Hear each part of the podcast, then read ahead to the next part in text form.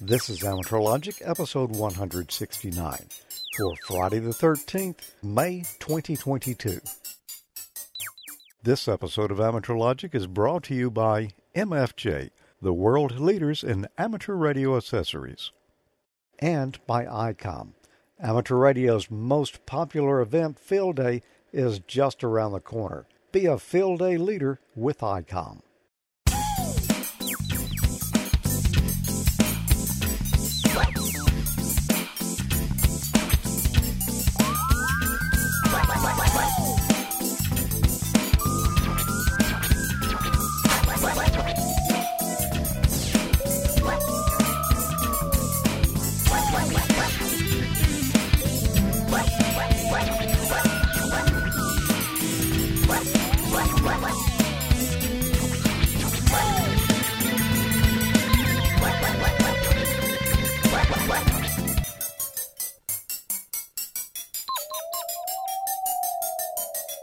Hi, welcome to another episode of Amateur Logic. I'm George. I'm Tommy.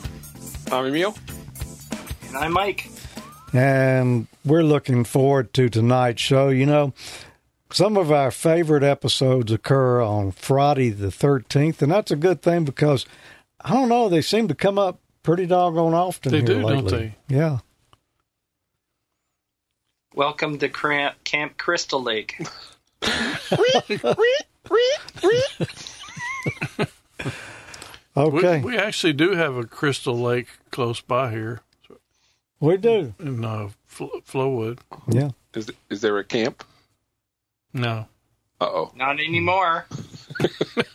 we could we could set up one for Field Day, though.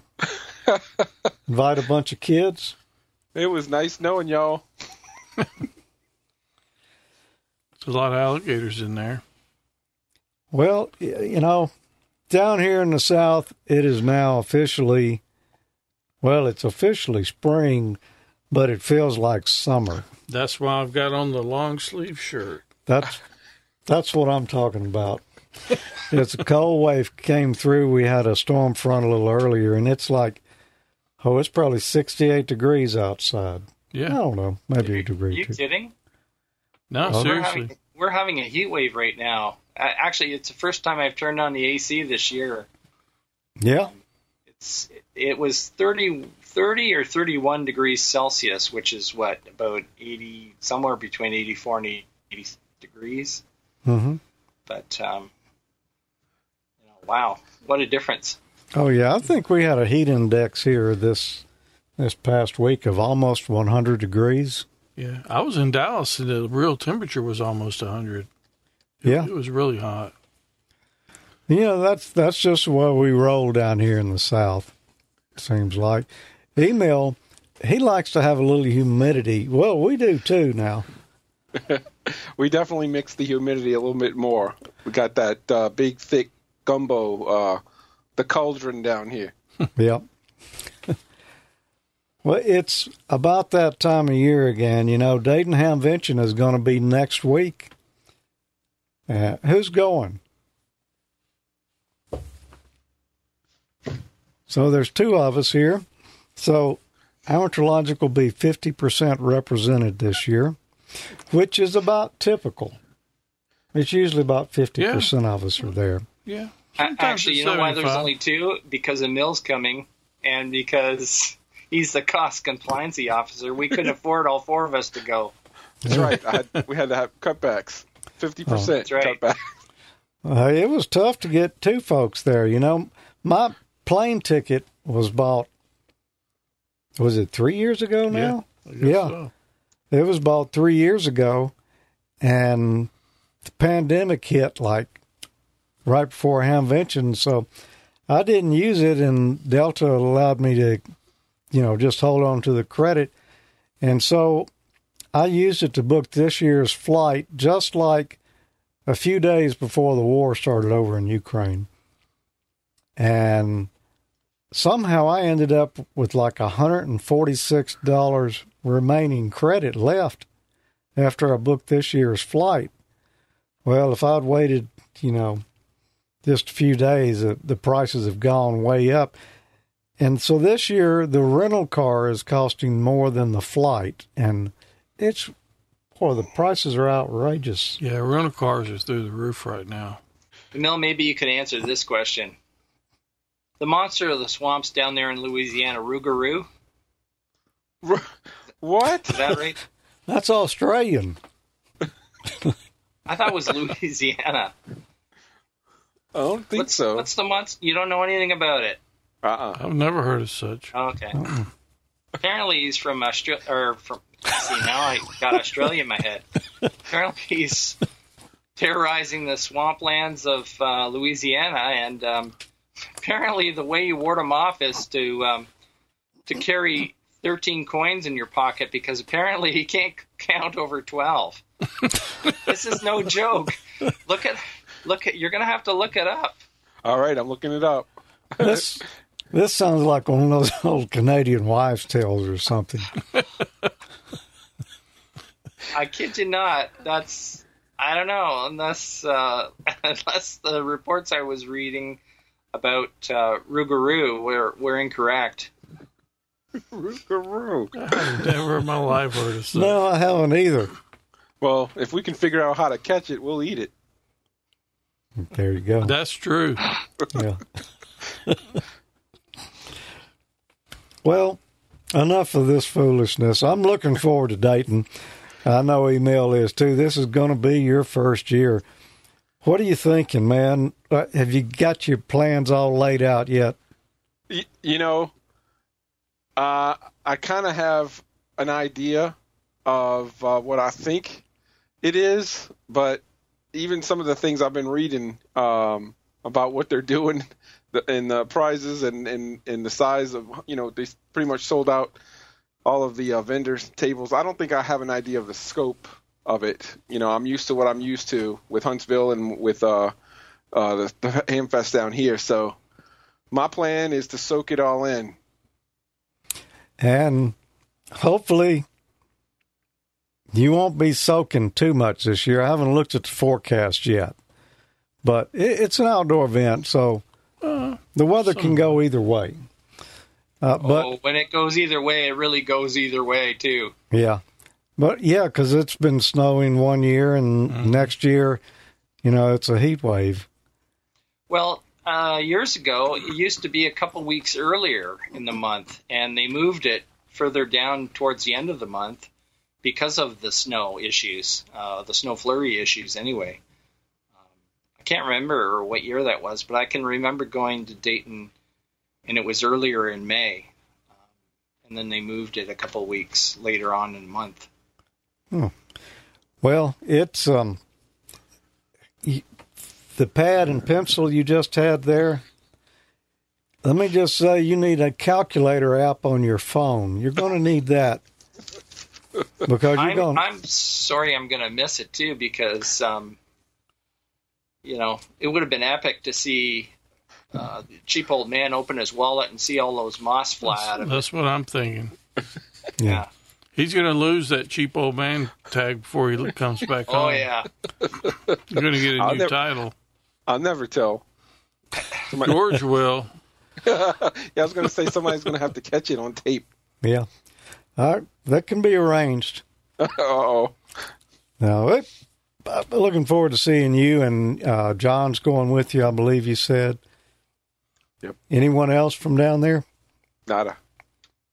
All right. Yeah, I wish I was going, but just not going to work out this year. Yeah. So let's get on with it here. Tommy, what have you been up to since the last episode? I've been uh, playing around with little D-Star stuff. Uh, found some kind of interesting stuff. I'll be showing that sometime in the near future, maybe next month. Okay. And that's about it. Doing a little travel for work. I went to Dallas, like I mentioned earlier, uh, this past week. Yeah. Not, not a whole lot going on. Emil, what about down there? You know, you you might have heard this, you guys, in some of our chats and uh, emails and online, but I've been exercising my uh, total cheapness and uh, actually been repairing some equipment down this way. I uh, fixed the power supply for a friend. I uh, fixed my uh, dual band V H F rig that's been uh, laying up for a bit, And uh, I've actually been addressing some of the things on uh, my rack, my rack of despair. Uh, I'm repairing some things. So uh, other than that, the weather's got me back into, I don't know how you guys are doing up there, but the uh, the grass cutting thing is starting again. So I think I'm going to have to use some of that uh, cheap idea and come up with a uh, K E five Q K R weed whacking mobile or something, because uh, we're getting full back in almost to the full swing of that now every weekend. Oh, yeah. Yeah, yeah. We are, too. Maybe you can repurpose a gator or something, you know. Ride the gator. Yeah. With the, with the uh, price it's of like, gas, did, cutting did, grass. Did Flintstones have a, uh, a gator mower? Fred Flintstone had a gator mower, didn't he? Uh, probably. Yeah, I don't know. With the, with, the pri- with the price of gas, cutting grass is not a cheap old man event uh, anymore. You're not kidding. Yep. Well, Mike, what have you been up to?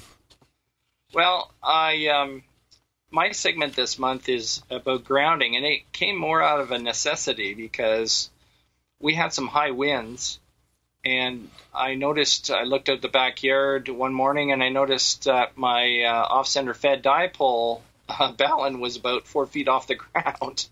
Ooh. So um, I had to do a little bit of antenna work, and then I got thinking, it's like, whoa, I don't have any outdoor uh, surge suppression on this uh, on this antenna, so I better take care of that. So we'll talk a little bit more about that a little later. Oh yeah, I'm I'm waiting to see that. Yeah. I, I well, I've already seen it, but I'm waiting for y'all to see it. Oh, I it, didn't tell what my segment was about, but I don't have one. I'm the slacker yeah. of the month. Yep. And wear the title with honor, because next month you won't be. It'll be my turn. Because uh, I, Mike was ill, so I traded out with him. Well, I, I took month. the word slacker to the fullest extent of it, so. Yeah. Okay, cool. What have I been up to? Well, what have you been up to? I've been to the swamp. Uh, there was much, something about a truck getting stuck in the swamp or something like yeah. that, wasn't there? I got mine stuck in the swamp, man, and had to had to get somebody to pull me out. Fortunately, I had just gone into it. It was right on the edge, so the the towing strap I had in the truck was long enough oh, to reach. Lucky. Uh, and it's a good thing I got stuck there, because if I'd gone out any further, it would have been much worse. And, you know, I probably couldn't have got pulled out with a tractor.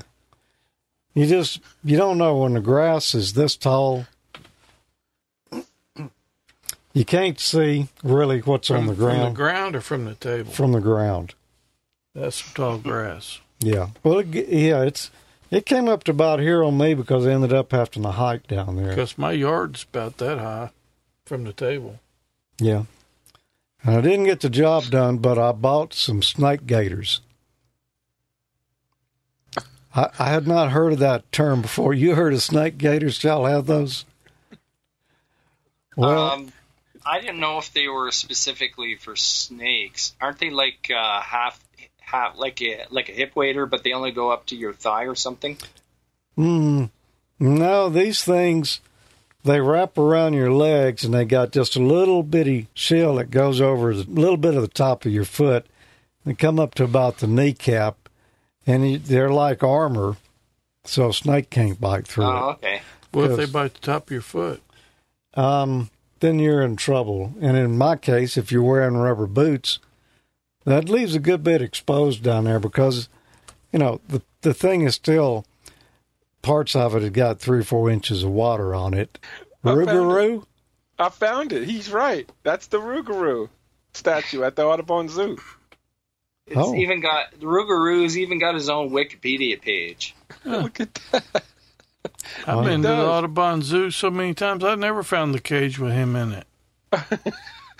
There you go. Mike Mike was right. How appropriate for Friday the thirteenth. I'm going to watch out for that, Mike. This is what I did. I, actually, I shot this, um, I don't know, two, three months ago, and just edited. This is kind of like the second half of what picks up where I left off last time. Back in February of this year, in episode one sixty-six, I introduced you to the E S P thirty-two V G A microcontroller. This is a small microcontroller that has had ports added for V G A, P S two mouse and keyboard, as well as an S D card. I use the FabGL library, available from fab G L dot org. We loaded in the V I C twenty emulator and played around a little bit in that operating system. However, there are a number of other operating systems that are supported by this little chip, and we're going to play with some of those others today using P C Emulator. Is this little board capable of doing the same things you could do with an original I B M P C? Well, let's find out. When you boot it, you get this menu. And now we're booting M S DOS six point two two. So what do we have available here? Well, everything that was in M S DOS. I believe we have uh, an old programming language favorite of mine, QuickBasic. There we are. Let's type in a little program, although you don't have to use line numbers in QuickBasic. I'm going to use them here.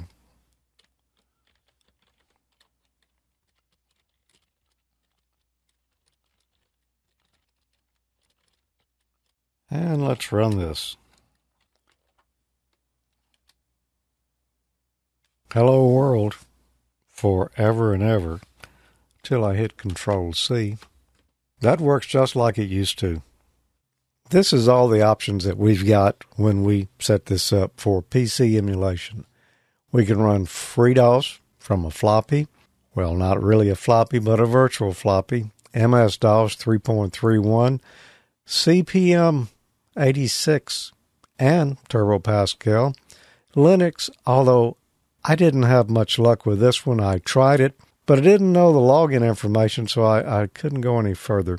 FreeDOS, a hard drive version, DOS Programs and Games, DOS Programming Tools, Windows three point one, GEM three point one, GEOS two point oh, M S DOS five and six point two two, and S F A R DOS.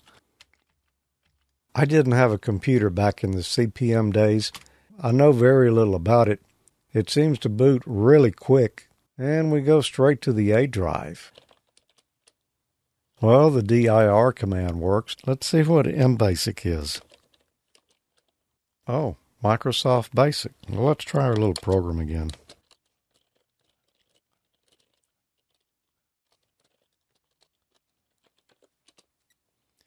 And it's essentially just regular old Microsoft Basic. And I don't know how to stop it. Oh, control C, okay. My first C P M program. And I wrote it on August first, nineteen eighty-three. DOS Programs and Games.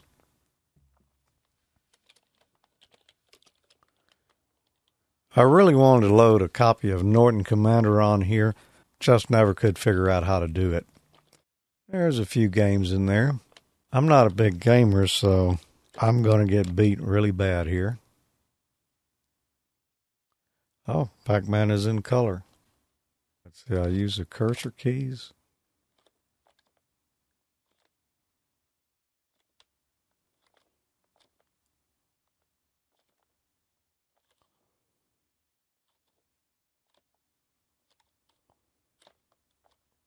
Let's look at one of the other DOS options we had here. Let's look at GEM. I never ran a computer with the GEM desktop on it, so I'm not really sure how to operate it.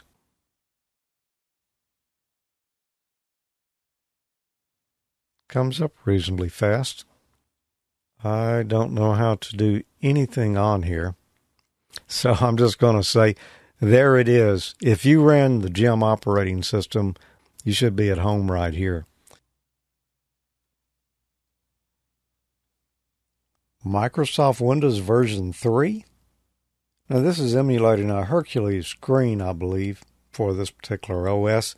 So it's not going to be the best looking video you ever saw from Windows three, but then again, was there really any? And of course, it's going to be black and white here. It's still Windows three running on a microcontroller. We'll double click on Paintbrush. And there is Paintbrush. The image doesn't fit the screen here perfectly. You can see there's part of it stuck over to the left-hand side there. Let's just draw a couple of things and see if it actually works.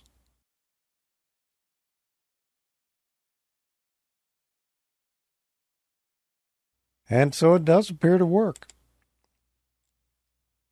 Anything that we would have had in Windows three, I believe, is available here, which was not a whole lot back in those days, but it does look like it's got Excel on it and Word as well, which is something I don't think was in the original version, so maybe it was added to this image. Well, that's enough Windows three. Let's see what else we've got. Back in the day, I was a beta tester for GeoWorks that made GEOS. Now, they had GEOS for the Commodore sixty-four, which is where I got my first introduction to it. Later, they came out with a version for the P C. Unfortunately, it was a little too late because Windows three had already gained a foothold, and GEOS was black and white. And the apps were quite a bit better than what was available on Windows. A lot of different programs on here. Let's look at, uh, well, let's look at GeoDraw. We looked a moment ago at Windows Paint. GeoDraw was quite a bit better. It took a more object-oriented approach than Windows Paint did. That means once you drew an object on the screen, you could come back to it later and move it around just by clicking on it. So let's just do an example here. We'll draw a square. And let's put some text out here.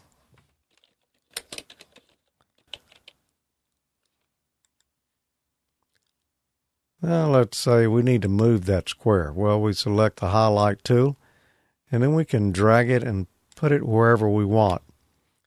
Same thing with the text. We just select it.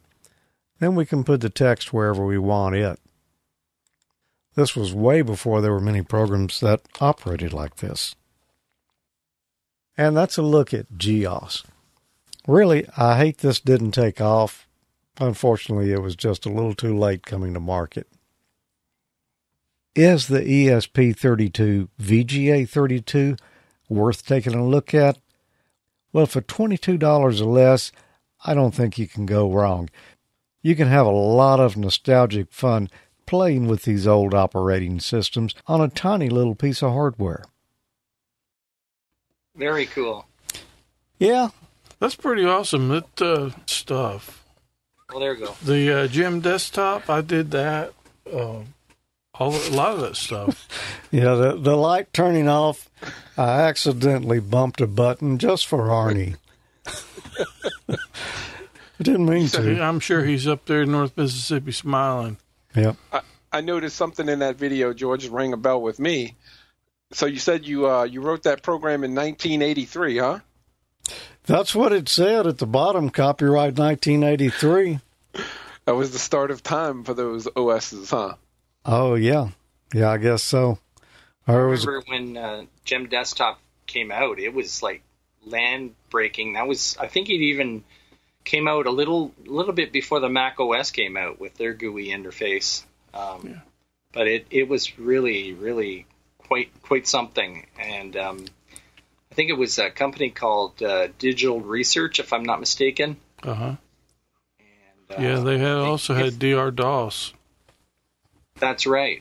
And uh, I think Xerox ended up buying it out and then did nothing with it, and it just disappeared. And, of course, uh, Microsoft Windows came out and became ever so popular. Yeah, I used it. I, I bought it. My first uh, P C-type clone was an Amstrad.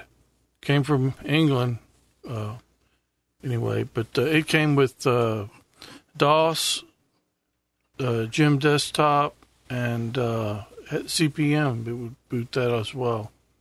It all came when I got it.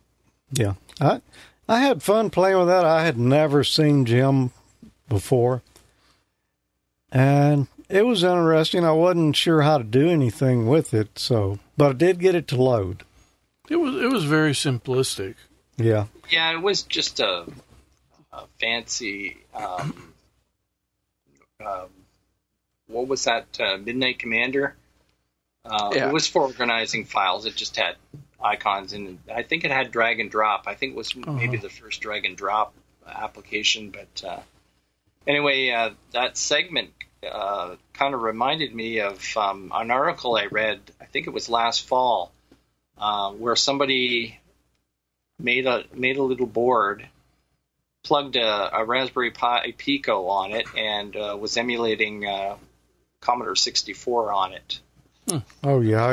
You know, of course, the I don't know why there's not an image for Commodore sixty-four on there. There was for V I C twenty, and then it just jumped on up into, you know, the P C O Ss there. But uh, it was fun to play with. GEOS, I, I used GEOS on a Commodore sixty-four. That's where I got my introduction to it. And it really, it was nice on the sixty-four, man, to be able to have a G U I there and, and do what you see is what you get, desktop publishing, all that type of stuff. You're limited, though, because of the size of the Commodore screen. But right. anyway, I had a lot of fun for, you know, around twenty bucks. I got like three, four different DOS machines there. Yeah. It's pretty cool seeing some of that old stuff, the old QBasic stuff. Yeah. I didn't use it very much, but I used QuickBasic that compiled, but it was yeah. essentially the same thing. So, Email, I saw you had the pencil there. What are you thinking? I'm thinking WYSIWYG was too expensive. But, really? Yeah, that's an add-on. You know, they had that WYSIWYG add-in for, uh, like, what was it, Harvard Graphics and uh, Lotus one two three. Oh. Yeah, it cost too much. Oh, yeah, you know. I never never had the Lotus, man. Wow. Oh, wow. Yeah. Harvard Graphics. I forgot that's a, about that's that. That's a, a term I have not heard in a very long time. Well, when George just said it, I was like, wait a minute. WYSIWYG. He's talking about WYSIWYG. Yeah. Yeah. It was a big deal, man. And, and my printer. I had a printer that, that had, uh, and G E O S had this as well, which was groundbreaking at the time. It had true to senders. Do you know what that is? Yep, true lowercase to senders, right? Yep, the the letters could hang below the line like a G, you know, could actually go below the line like a real G does, and, and not just kind of be shoved up. Yep. I think, anyway, I think the uh, what were those uh, typewriters that I B M made? The Selectric, with the ball, ball, yep. And every time you wanted a different font, you change the ball. I think I think they had uh, true uh, lowercase descenders on those as well. Oh, they but, uh, that was a big deal back then. Yeah, they probably did. I noticed they're mentioning D R DOS over in the chat room there, and that is what's now FreeDOS. I yep. didn't realize that. I, I didn't either. Message in there. I ran yeah. D R DOS for a long time. I ran it, ran it some too. Yeah. Yeah. Yeah. Fun times. Tommy, you have a post here you wanted to... Uh, it's actually an email. It was kind of a follow-up from uh, my segment uh, one or two months back. Okay. Yeah. It's from my friend John Davis. He says, uh, this is this is regarding the I D fifty-two where I was showing how to put your hotspot in manually. Uh, and he said, I usually use the ICOM software. I uh, can't see paying for R T systems, but whatever. But uh, this was... I use ICOM software, too. It works great, but I was trying to show how to use nothing. Um, the subname, you can show the picture? Yeah, the subname at the bottom, I, at the time I wasn't sure what it was, but he says that's generally used for the state. So, for example, uh, the N eight Y U M subname might be Michigan or or Flint, Michigan. Yeah, that's a D-Star repeater, uh, operated by Pi-Star, no less, but... Anyway, that, that is what that is, but uh, appreciate the email, uh, John, about that. Yeah. Mike, I think you had a news item for tonight. I did, and it's it's uh, a little bit of an old news item, but it's uh, it's kind of ironic that it happened on on, on the May the Fourth Be With You. Hmm. But that big solar flare that we had back on May fourth, um It uh, it uh, basically, uh, I guess, caused a blackout over the Middle East and Africa, and you can see why from that picture. Wow. Wow. I guess if that happened over in North America, there would it would have certainly been in the news a lot more, that's for sure. Yeah, that's um, yeah, that that's big. Well, they got most of India too. Yeah, well, and it probably just didn't. You know, it probably spread out around that. Mm-hmm. Got uh, got a lot of stuff in that. I I wasn't even aware, Mike. I just yeah, me yeah. either. We have to do uh, something on the.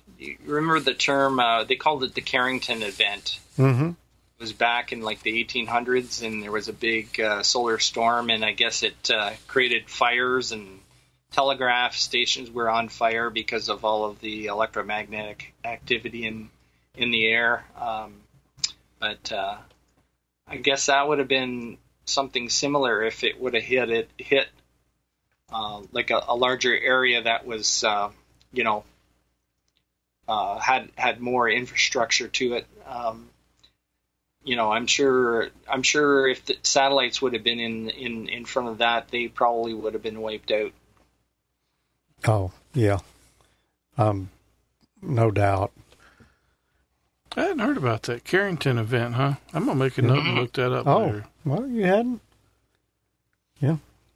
It was I guess it, I guess it wasn't, uh, you know, for the time there wasn't a lot of uh, electrical grids. Uh, you know, it, there wasn't a lot of infrastructure with electrical grids because um, if there had been, it would have been catastrophic. Mm-hmm. Apparently.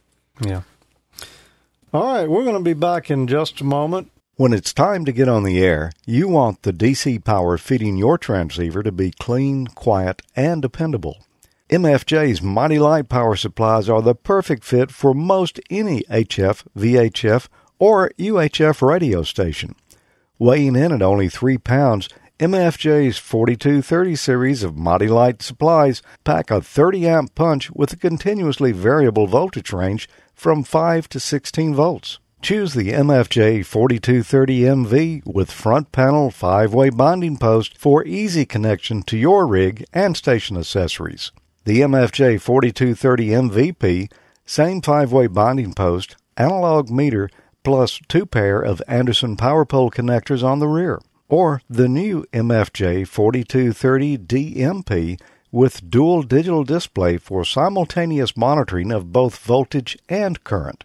No matter which forty-two thirty series power supply you choose, you'll get an excellent seventy-five percent efficiency. A whisper-quiet fan varies its speed as needed to ensure your supply keeps its cool while remaining as quiet as possible. While some competing switching supplies generate objectionable R F hash in your transmitted and received signals, these super-clean M F J Mighty Light supplies have extra-low ripple and noise less than one hundred millivolts. Weighing only three pounds, operating from one hundred twenty or two hundred forty volts A C, forty-seven to sixty-three hertz makes this the perfect power supply to take with you anywhere in the U S or abroad. And M F J switching power supplies are protected by M F J's famous no matter what one-year limited warranty. See all the great M F J power supplies and ham radio accessories at M F J enterprises dot com today. They're going to be at Hamvention, of course, again this year. In Building one, booths numbers seventeen oh three through six and eighteen oh three through six. They're going to have some special items this year, things that you, they wouldn't normally bring to a Hamfest.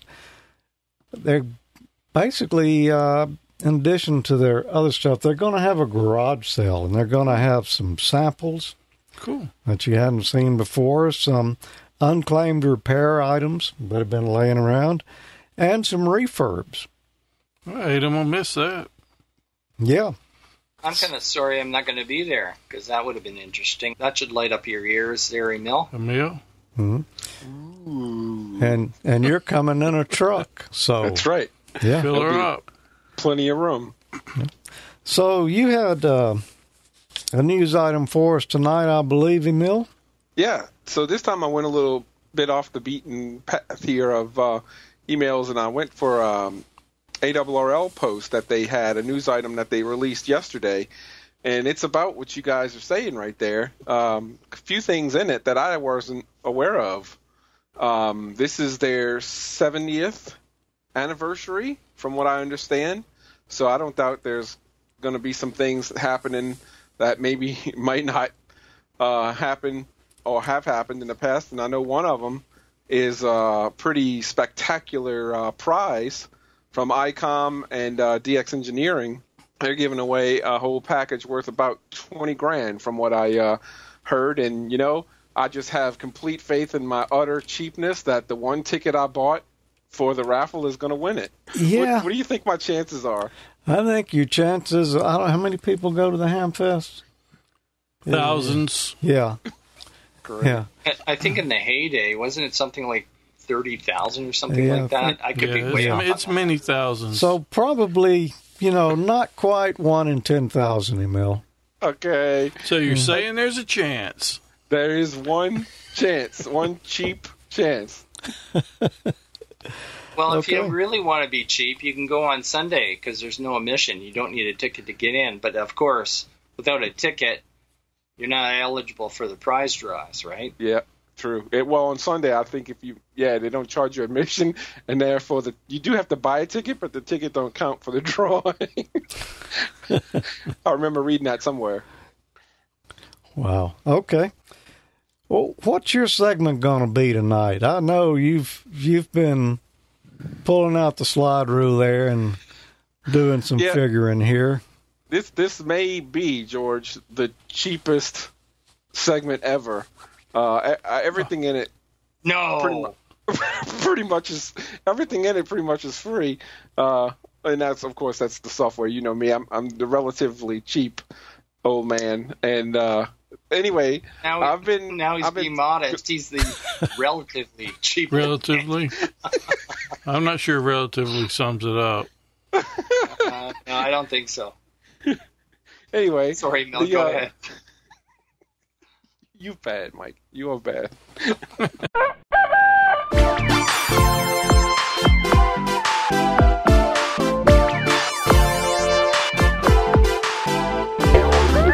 Hello, George, Tommy, Mike, Amateur Logic T V viewers. It's been a while since we talked about A P R S dot F I out of Finland for uh, A P R S object interactions. Uh, in fact, I think it was episode fifty-seven from Peter. It's the last time I think I remember hearing uh, about it.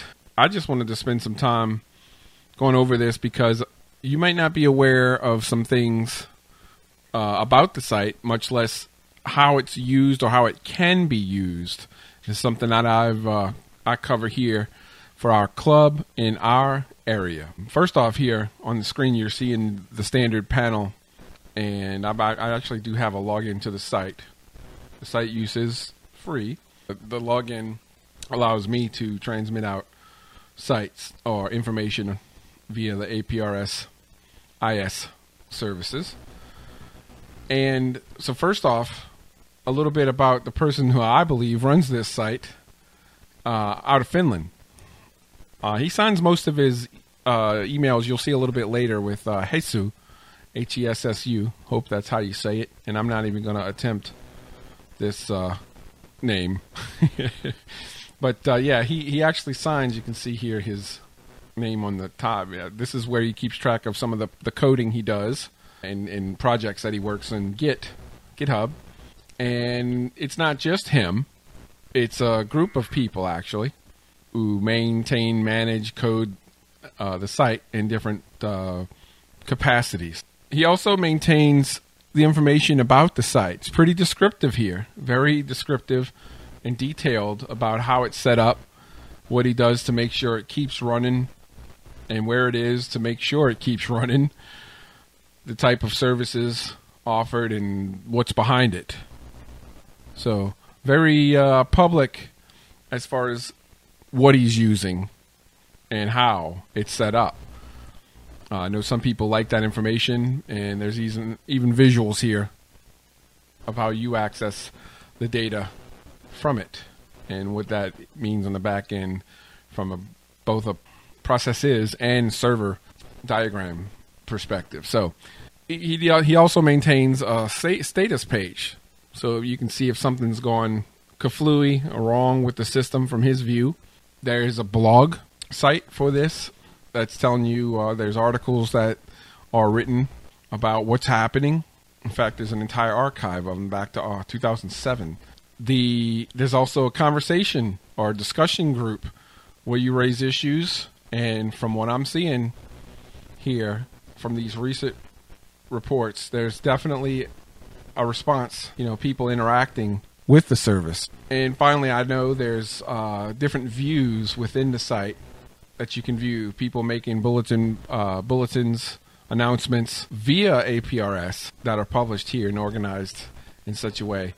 Neat things here, but I'll, I'll go ahead and get back to the main site here, and I can go and demonstrate to you how I use the service for my needs, which may not be obvious to some people, just thinking A P R S is just, you know, tracking positions, people driving around or things. Well, I actually use it a little differently here on a tactical manner to advertise the services that are available, let's say, from our club. For instance, this tower you see here, if I click on that tower, I'm going to get information about the two meter repeater in question here, the P L tone, the offset direction, and a little description or blurb about it, and also relative information about power and height, gain, and what its predicted range is. They're all kind of information that's available here, which is really what this particular use is about, letting hams in your area know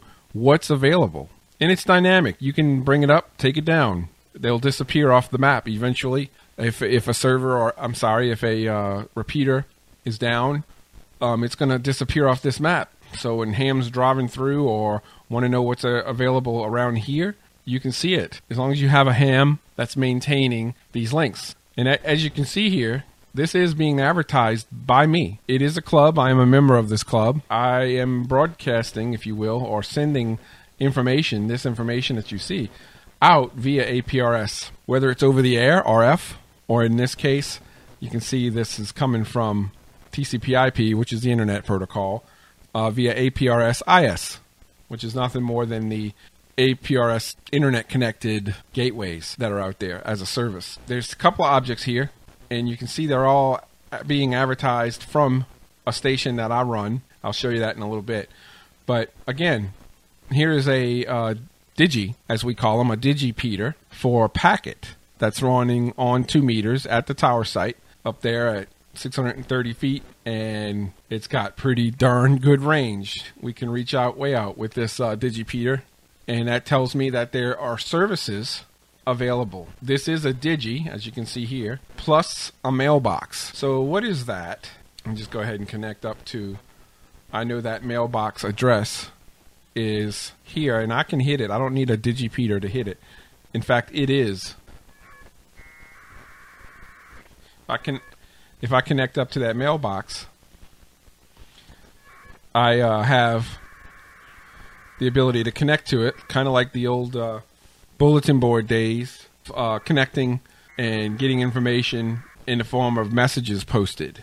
And the mess those messages can be all kind of information. You can see here a lot of people. It looks like one of our hams is posting a lot of information about weather, bulletins, and see what this is about.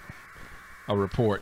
Looks like a report from our local National Weather Service here, or over in Lake Charles, Louisiana, which is west of us. So that kind of information that's published here, that'll let you know there's services out there. So tactically, you'll you'll find out what's available in your area. And it doesn't just have to be ham. Radio towers, of course, you can see here there's a bunch of things. This is an actual E O C, or E C C as we call it, Emergency Communications Center, which is our clubhouse. So that's advertising, obviously, the location of our clubhouse. There are items out here that are published by other services completely. For instance, the WinLink gateway that I have available that's on that same packet frequency that used people can use that digi to connect to me. Not just packet, right? There's repeaters elsewhere around. There's also weather stations that are coming from the internet, the Citizens Weather Observation Program, or C W O P, stations that present their data. You can actually delve into this data here. You know, it doesn't do, okay, so there's the current temperatures and pressures and winds, rains. You can go back over time with this site and map that data from actual stations in your area over time here. So there's a lot of really cool things and features available. Again, that people may not know of if you just dig a little bit deeper into them. Um, this is one of my fellow operators here. That's his hotspot operating at his Q T H. It's advertising its position. If you can zoom out here, there are other digis in the area. You can kind of see the track of where their signal is going if you mouse over the digi, if anybody's sending R F to that. Let's see. Somebody is moving in a car here. Four miles an hour, huh? Must be rush hour. Vehicle that's uh, sending his position via R F.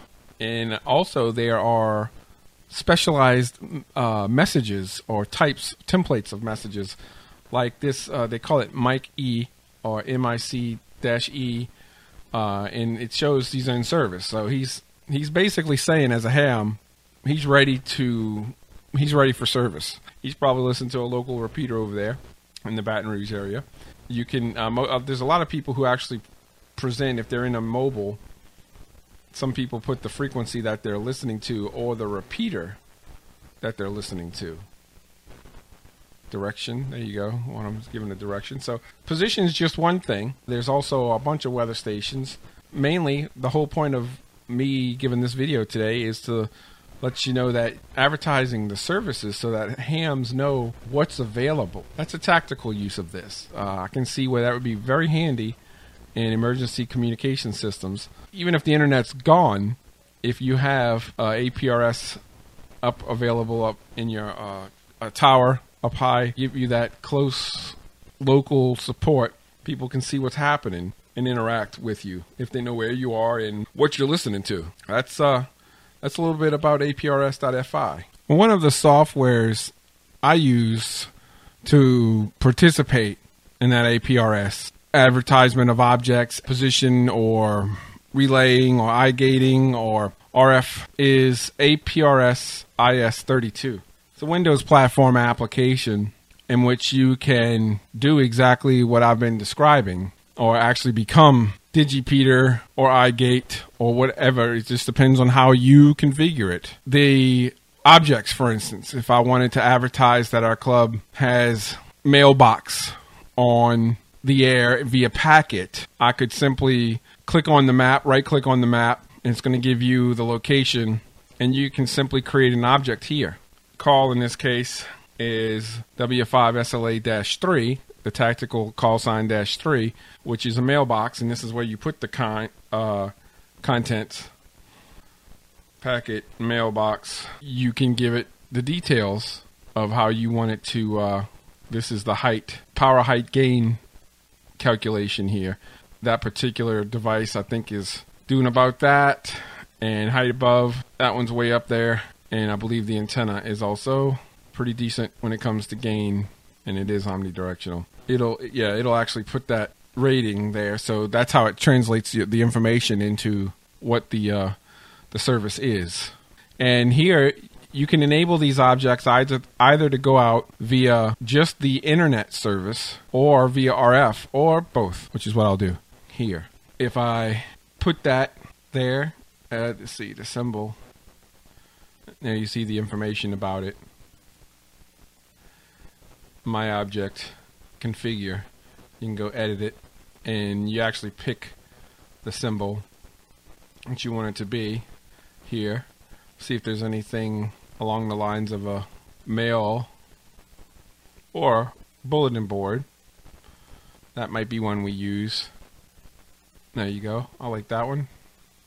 If that's what shows up. If we go back to here, you, now you can see on the A P R S F I just that fast, there's a mailbox, packet mailbox. And I probably want to give it, people know that's a packet protocol, except that you can see it transmits pretty much straight away. Never there's change, sure enough. So again, advertising the services that are available so other hams know it's out there, can use it. To me, that's what that's a very good tactical use of A P R S in general. Even though even though the frequencies are on a different frequency, Like one forty-four point three ninety is where you might go to advertise your car's position via one of these towers or sites.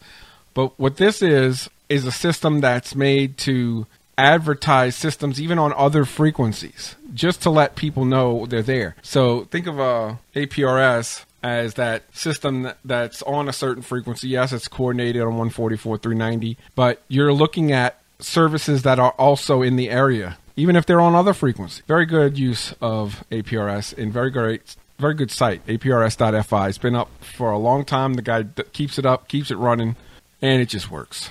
And it's free. seven three.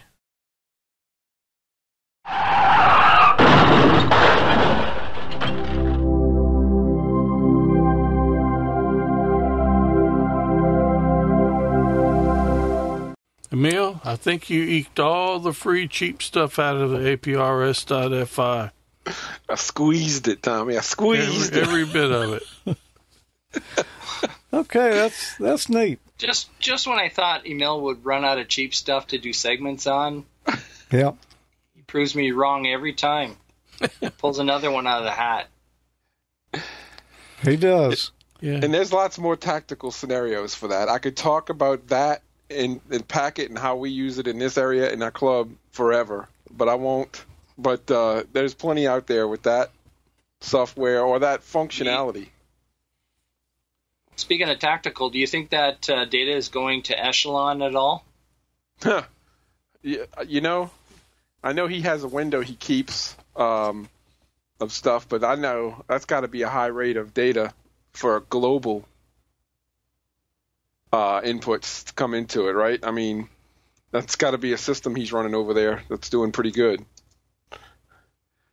Yeah. Well, to keep along your theme, Emil, you have taught us well. Tonight's cheap wardrobe is brought to you by V's, Mister and Missus V E three M I C. This is from the M I C collection. Oh, yep. Exclusive. Oh, yes. Yeah, really nice uh, long sleeve. Kind of limited think, edition. Yeah, limited yeah. edition. But I did get the artwork, so I plan on having the uh, the design stuff up on the swag shop here sometime. Maybe this weekend I'm going to try to get it up there. Yeah. And my wardrobe is courtesy of Andy Anderson, A A zero W X. I thought you were going to say Don Ho. Nope. Nope. Tiny Tim? No, Andy. So, uh, and and thanks for that, uh, Andy and Mike. Yep. Yeah, and I need Emil? To bust out my Hawaiian shirt. Approved? Approved. Okay. Great. Yeah, I got I got to join the club here. Hold on a second. Okay. All right. I got an email here. An email? Yes, and this one came from David Dawson, N eight D K W, and he said, type in connector or P L two fifty-nine for two-meter legal output F M. Which one of these would you recommend? I'll be running approximately sixty-five feet of L M R six hundred to the top of my tower, and then I'll be using L M R four hundred to loop around for my jumper. I already have end connectors on the sixty-five foot of L M R six hundred. My question is, will the end connectors be okay on two meters at legal power? And I wrote him back and I said, I did a little brief research. And I said a good quality end connector should be good to almost two thousand watts in the two meter band. A good quality P L two fifty-nine can, can do a lot more than that. Now, notice I said good quality. If you're running legal limit, you probably don't want to use the the, the cheap connectors or the Fogos. The Fogos we were yeah. giving away. Yeah. No. The type N's got a lower loss, but the difference is not going to be that great at V H F frequencies. Uh, if it's going to be used for U H F, I'd definitely go with type N. And also uh, mention that you might not want to use the L M R four hundred. For the jumper at the top there, if this is, um, well, it's I, I had edited the email here. I believe he's actually using a beam. So uh, you wouldn't want to use that because the, I believe the center conductor is um, not stranded in L R four hundred. Is it a solid conductor? Am I right in that? Yeah, but you've still got that uh, aluminum foil in addition to the braided shield. Um, well, yeah, but I'm not worried about them breaking. It's the center conductor, I'm thinking.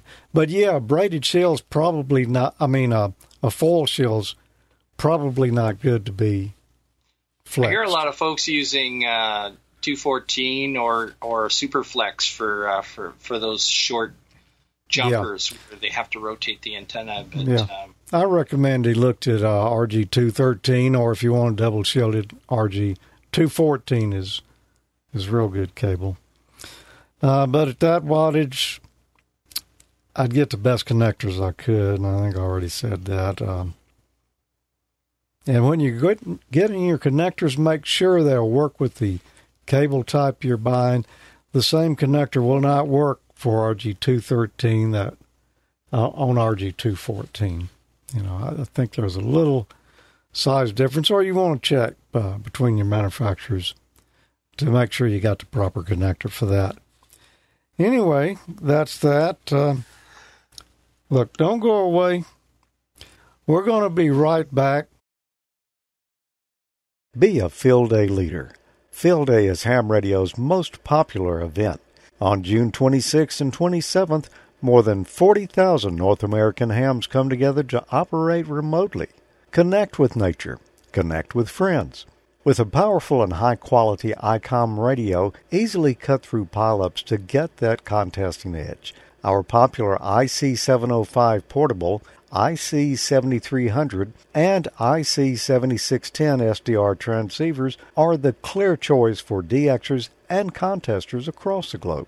The I C seven oh five is the perfect transceiver for hams who enjoy both the great indoors and outdoors on Field Day. Features and functionalities at the tips of your fingers in a portable package covering H F six meters, two meters, and seventy centimeters. And it weighs in at just under two pounds. four point three inch color touchscreen with live band scope and waterfall. five watts with B P two seventy-two, ten watts with external thirteen point eight volt D C. Single sideband C W, A M, F M, as well as full D-Star functions.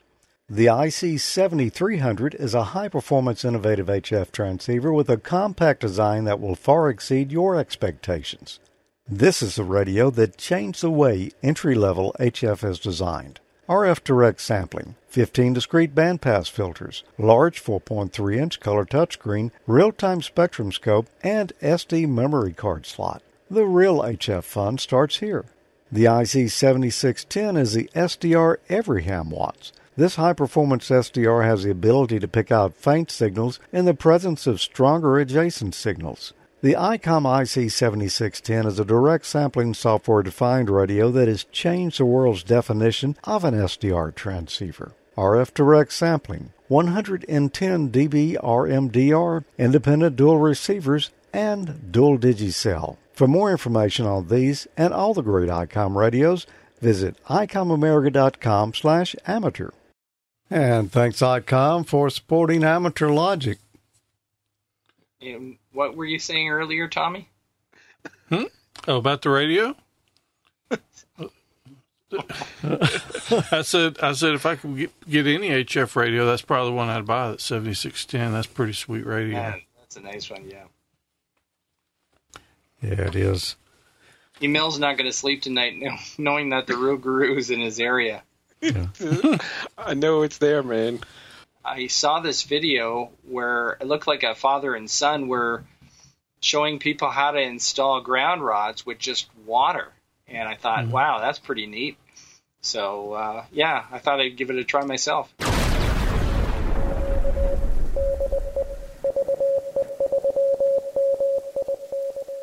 A simple way to install ground rods. Before we get started, let's go over a few things. And uh, I just wanted to explain that every uh, residential electrical service is grounded. And usually earthing plates are used instead of grounding rods, uh, but are uh, are more difficult to install since they require burial uh, rather than simply driving a rod into the ground. But of course, when they're building a home, usually the excavation is done so that uh, putting a plate in is no big deal. One general rule of thumb when it comes to grounding and bonding is bigger is better. Use the largest ground rod and a strap or wire as practical. Be sure to use an approved mechanically secure grounding clamp. Here are some examples of inline coaxial transient suppressors. Uh, you can note on some of them you can actually see the grounding lug, and that's where you would attach your ground wire to.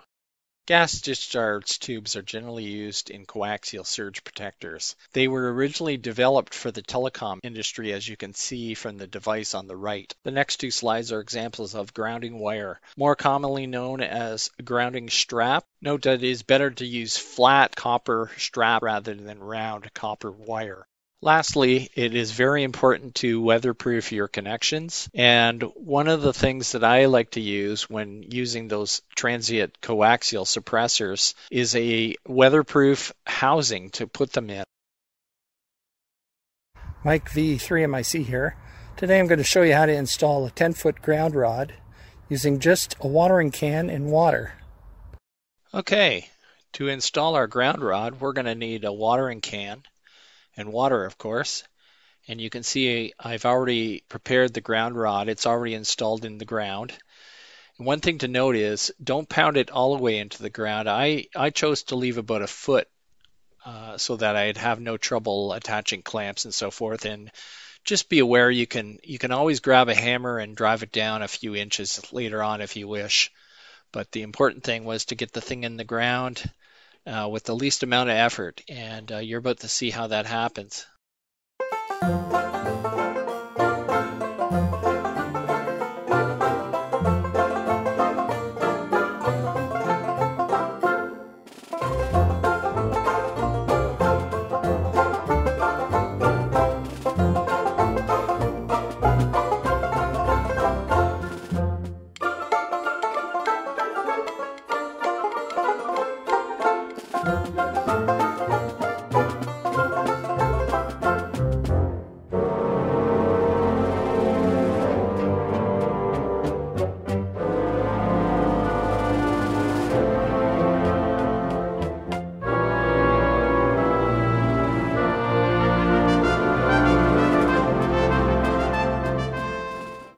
Time we'll uh, connect everything up and show you how the grounding system is connected to the transient surge suppressors.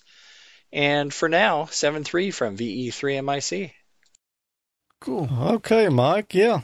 Glad to see somebody else did that. One of my buddies came by and helped me with one at home. And uh, I was just telling George, and he had a Coke bottle of water and, I, and the long ground rod, and he just kept that thing going, kept it moving nonstop, and kept it wet. And he got all the way down to the bottom, and when he let go of it, it was like cement. It was just it was amazing. So, Emil, are you driving a ground rod there? Is that what's? I, yeah, I going? found this picture of a of a rig a, a Rougarou, a Rougarou. Actually, that's he's driving that ground wire. So I think this all started as a uh, he might have started as a ham. Okay, and that's that's like a hex beam there behind him, right? You're so, right. Yeah. Okay. Well, Mike, good segment. I have tried that, and you mean ne next to the cobweb antenna? Yeah, I couldn't get it to do. I mean, I, I, my technique must not must not have been right, and Tommy's either. Yeah, I, I, I, I couldn't see. I think you might have had the time on the side, but there's a thing on the screen. How long did it take you to do that? About thirty minutes. Put in a ten footer. Um, My soil seems to have a lot of, at least the first, I don't know, meter or so or three feet, it seems to be a lot of clay. And what I found was, uh, even with the water, um, it was sticking. Um, so what I did is I pulled the rod all the way out, and then I would fill the water, uh, the hole up with water, and then put the rod back in. And actually, it was kind of strange to find that as the rod got further down, it actually went into the ground easier. So I don't know if it was due to the type of soil, or perhaps the soil wasn't as compacted as as the further you went down. But uh, it was pretty easy. Uh, yeah. I do it again. And one thing I didn't note in the uh, in the segment was that I I used one nit nitrile glove just for uh, for grip. Mm-hmm. Because uh, without without without that, uh, your hands are just sliding on that on that rod. Oh yeah, that was pretty cool. Yeah, I'm glad to see somebody else was successful with that, because I, I didn't have any luck, like I said. But our ground is just clay. Just I mean, it's a lot of clay. It goes way down past the the, the yeah. uh, length of the rod. I'm sure. I think that's going to do it for tonight's show. We had a a fun time here and did did a few things. Didn't spend a whole lot of money either, if you don't yeah. count the ground rod. I hope we see some of you at Hamvention this year. Be on the lookout for uh, myself and some some Moss. cheap fellow. He'll be carrying the bag with all the freebie stuff that they give out at some of the tables. Mm-hmm. That's my first. That's going to be my first round, Tommy. Oh, and I do want to mention, you know, if you enjoy Amateur Logic, click the share button and tell your friends. Uh, we would appreciate it, and it helps us uh, keep the show going. And if you got a like button, you can hit that. It's usually indicated this way. Don't yeah. hit, don't hit the one that's going like that. If you hit that one, hit it twice. Okay. This one, right, George? That's the That's one. the one. All right. Yes. You might want to have some T-shirts on hand this year. Okay. You probably won't need to pack the winter coat. Doesn't okay. look like. Thanks for watching, everyone. We really appreciate it. And I'll say it again. I do hope we run into you who make it this year at Dayton. And I know I'll be running into him. Yep, seven three. seven three, everybody. seven three. seven three.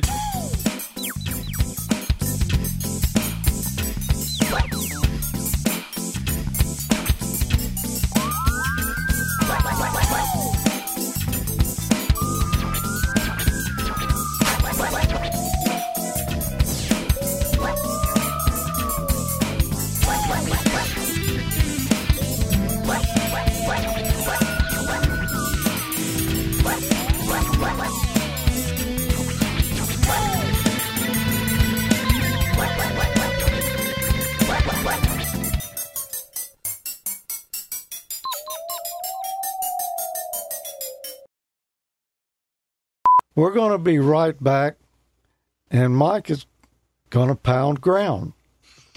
What?